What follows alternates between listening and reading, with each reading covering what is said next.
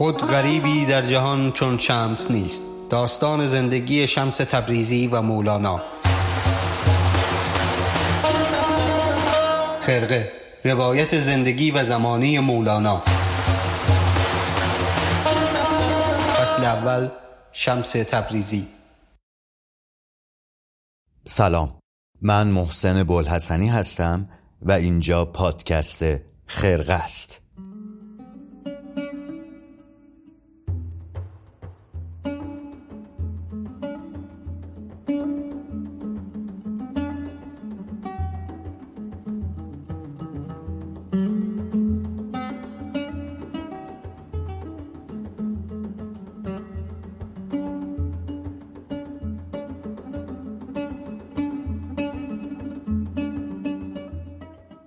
خیلی خوش اومدید. به دهمین و در واقع آخرین قسمت از فصل اول پادکست خرقه که به زندگی و زمانه شمس تبریزی از تبریز تا قونی اختصاص داشت.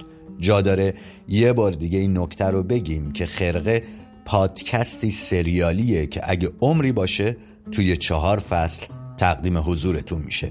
توضیحات بیشتر رو آخر همین قسمت خواهید شنید. اما فعلا بریم سراغ شمس تبریزی که این روزهای آخر قبل از رسیدن به قونیه در آقسرا به سر می‌بره.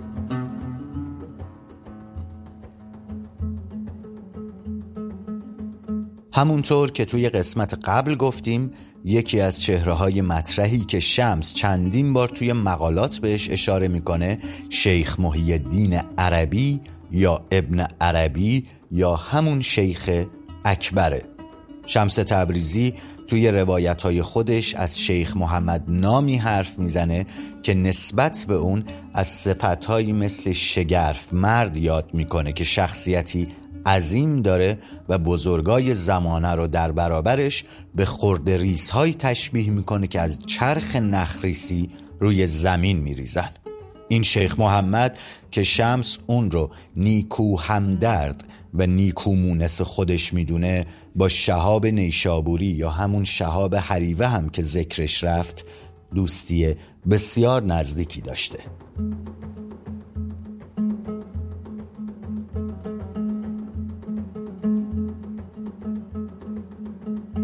اما کمی بیشتر بدونیم درباره این مرد عجیب که شمس در عظمتش میگه کوهی بود. کوهی.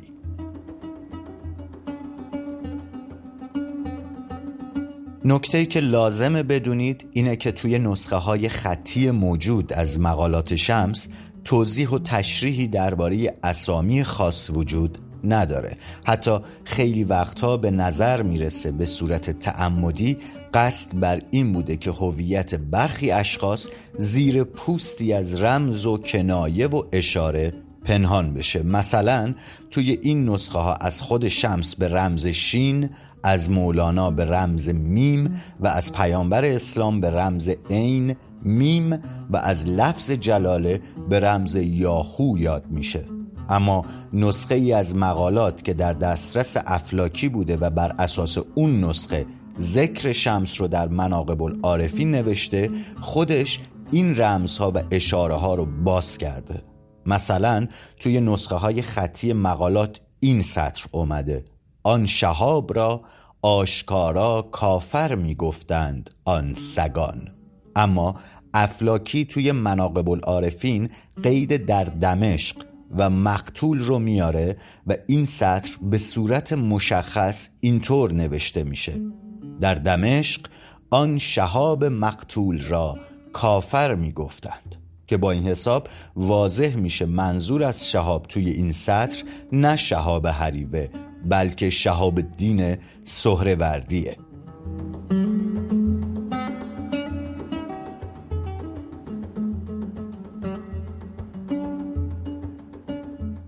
ابن عربی متولد سال 560 هجری قمریه و تقریبا 20 سالی از شمس بزرگتره. لحن خطابهاش هم که شمس رو اغلب فرزند و یه وقتایی برادر لقب میده این مسئله رو تایید می‌کنه.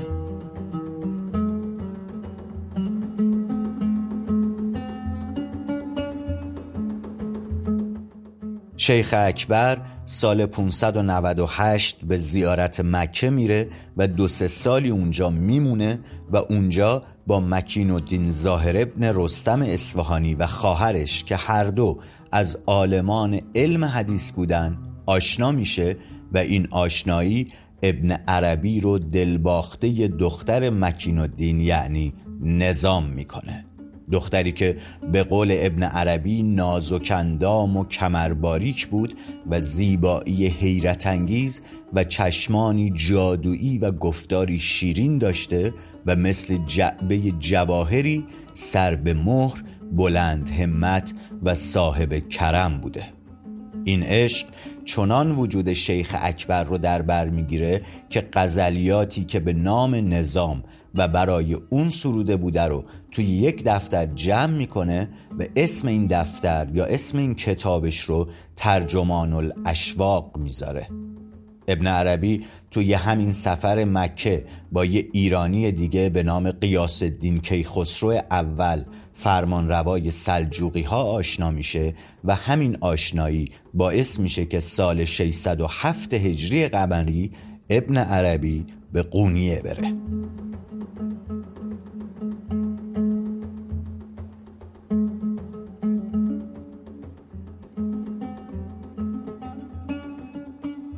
شیخ محی الدین سال 601 از مکه به بغداد میره و بعد از بغداد راهی مصر میشه و چند سالی هم توی مصر به دلایلی به زندان میره.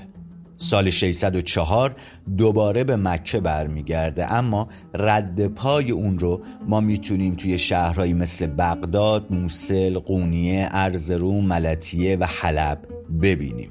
توی حلب به ابن عربی هشدار میدن که شعرهای عاشقانه که برای نظام نوشته داره درد سرساز میشه و فقها عشقش به پریروی اصفهانی یعنی نظام رو دارن دستاویزی می‌کنن برای تکفیرش.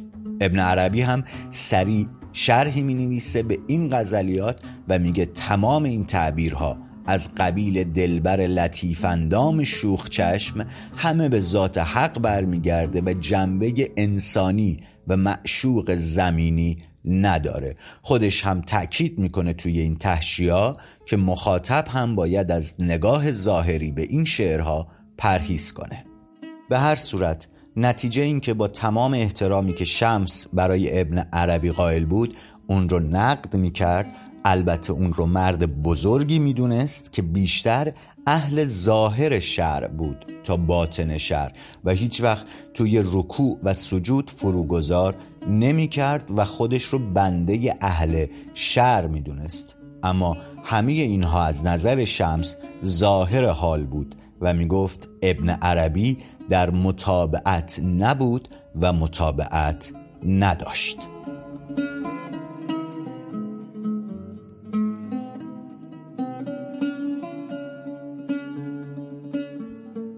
توی پانویسای قسمت قبل که توی کانال تلگراممون منتشر شد توضیحات بیشتر رو درباره ابن عربی و اهمیتش نوشتیم. برگردیم به شمس تبریزی و حرکتش تا قونیه.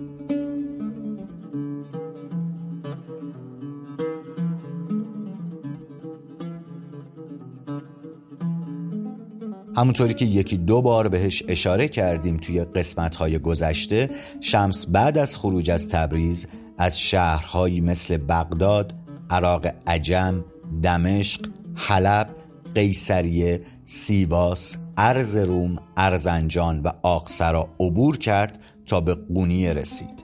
توی مقالات خاطره هایی رو از زبانش درباره این شهرها و دیدارهاش خوندیم و شنیدیم.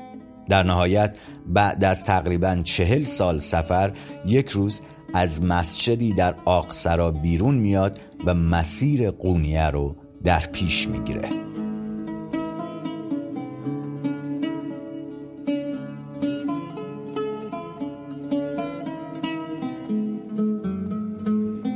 شمس حالا با سینه ای آتش افروز راهی قونیه میشه و می‌دونه و خبر داره که توی قونیه مردی هست که می‌تونه اون جرقه ای که چهل سال دنبالش میگرده رو به جونش بندازه و این آتش رو نه فقط در وجود شمس بلکه در وجود عالمی بندازه.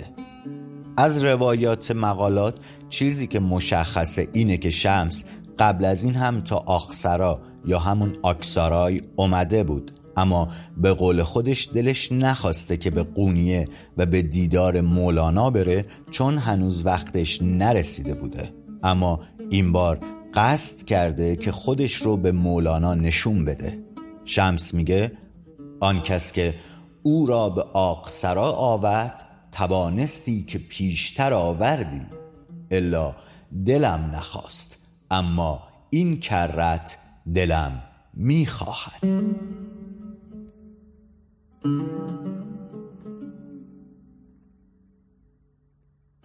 در واقع شمس توی مقالات خودش از رسالت الهی که برای نجات مولانا داره حرف می‌زنه و انگار حتی نشونه از مولانا توی خواب به اون پیشتر داده شده. یا برخی همونجوری که قبلا گفتیم معتقدن شمس مولانا رو پیش محی الدین عربی یا جای دیگری قبلا دیده بوده. اونم ده پونزده سال پیش.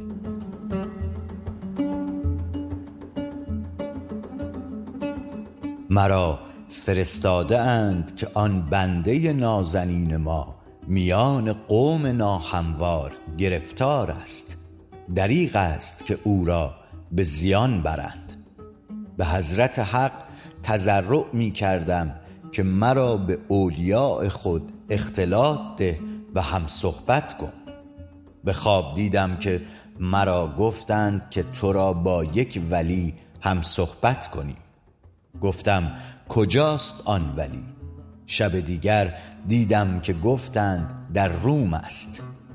چون بعد چندین مدت بدیدم گفتند که وقت نیست هنوز. الامور مرهونتون به اوقاتها.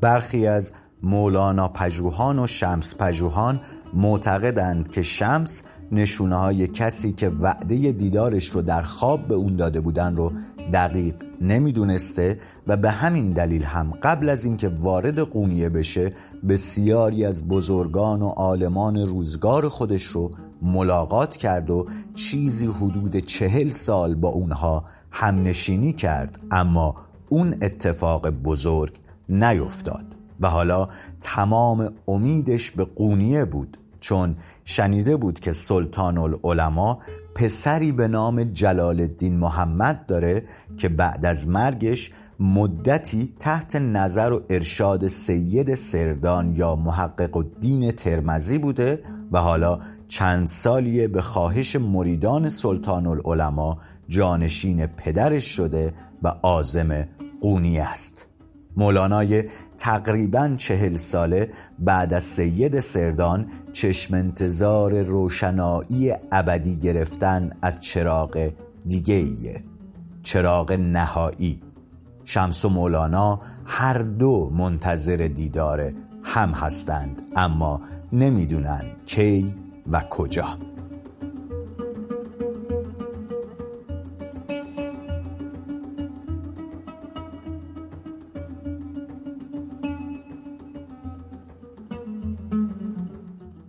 شمس تبریزی شبانه از مسجدی در آقسرا به سمت قونیه حرکت کرد و صبح روز شنبه 26 جمادی آخر سال 642 هجری قمری وارد قونیه شد. بنا به روایت سپه سالار شمس در خانه برنج فروشان یا به روایت و قول افلاکی شکرریزان یا شکر فروشان اتاقی گرفت.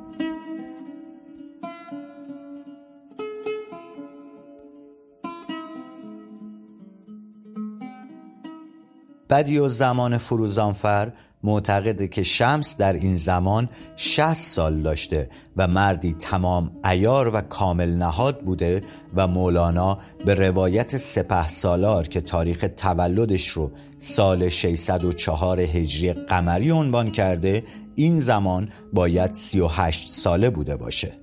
مولانا حالا جانشین پدرش سلطان العلماء شده و سالهاست توی دمشق و بلخ تحصیل علم می‌کنه و با عرفان نظری و تصوف هم زیر سایه برهان الدین ترمزی آشنایی کامل داشته و برای خودش بروبیایی پیدا کرده. در واقع اهالی قونیه و مریدای سلطان العلماء که از دیار خراسان به همراه خانواده مولانا به قونیه اومده بودن همگی به وجود مولانای فاضل و عالم و سخنور افتخار می‌کردند. طبیعیه با این عزت و جلالی که مولانا داشته خودش هم شیفته علم و جاه و موقعیت اجتماعی خاص خودش بوده و شمس همه اینها رو می‌دونسته و می‌دیده و منتظر و مترصد لحظه بوده که مثل شیری رو در روی این آهوی رعنا و مغرور قرار بگیره. اون لحظه کم کم فرا می‌رسه.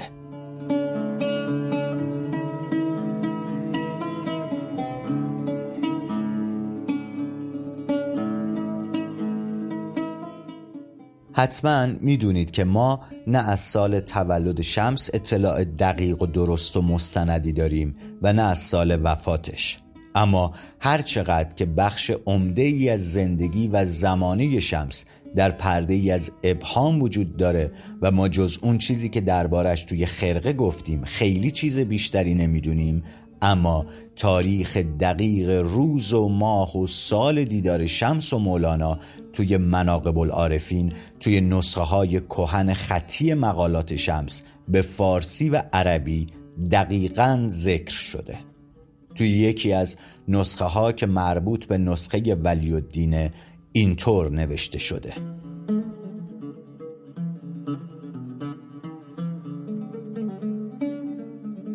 قدوم مولانا شمس الدین تبریزی دامت برکاتو بامداد روز شنبه 26 جمادی الاخر سنت اسنا و اربعین.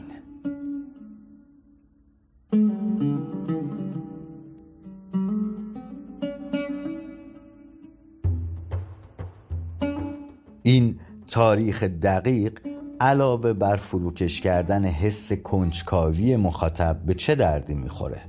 مسلمونا هجرت پیامبر به مدینه رو مبدع تاریخ قرار دادن و نه تاریخ تولد یا رحلت ایشون رو و نه حتی بعثت پیامبر رو بلکه تاریخ از جایی که پیامبر به مکه میره شروع میشه. چون این هجرت بود که سرنوشت اسلام رو توی جزیرت العرب رقم زد. دیدار شمس و مولانا هم از همین حیث اهمیت داره. این دیدار تاریخی به همراه داشت. تاریخ یک جنون شورامیز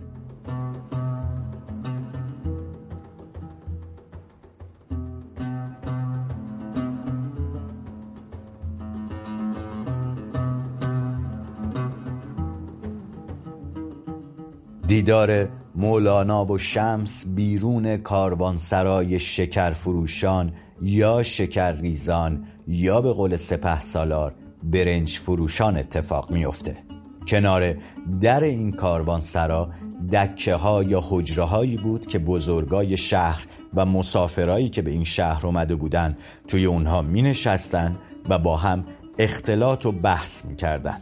شمس هم توی یکی از این حجره ها نشسته بود و مولانا هم با تعدادی از مریدایی که دورش جمع شده بودن داشت به سمت این حجره ها می اومد بنا به اتفاق سرنوشت یا تعمد شخصی یا تقدیر و مقدرات مولانا وارد میشه و روبروی شمس در حجره و دکه روبرویی شمس میشینه.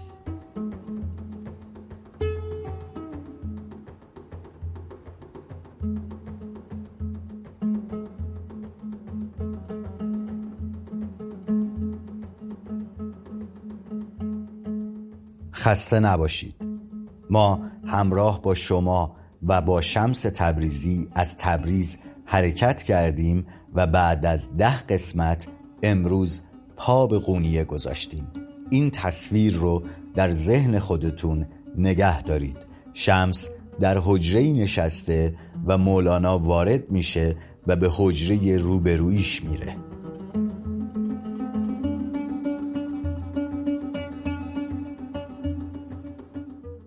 دو هفته دیگه سفری به بلخ می‌کنیم و میریم به شش ربیع الاول سال 604 هجری قمری و وارد اتاقی میشیم که مولانا در اون به دنیا اومد. فصل دوم فصل مولاناست. فصل سفر مولانا از بلخ تا قونیه تا لحظه ای که توی حجره در کاروانسرا روبروی شمس پرنده میشینه و قصهشون با هم شروع میشه. ما این دو هفته شما رو تنها نخواهیم گذاشت. شما هم ما رو تنها نگذارید.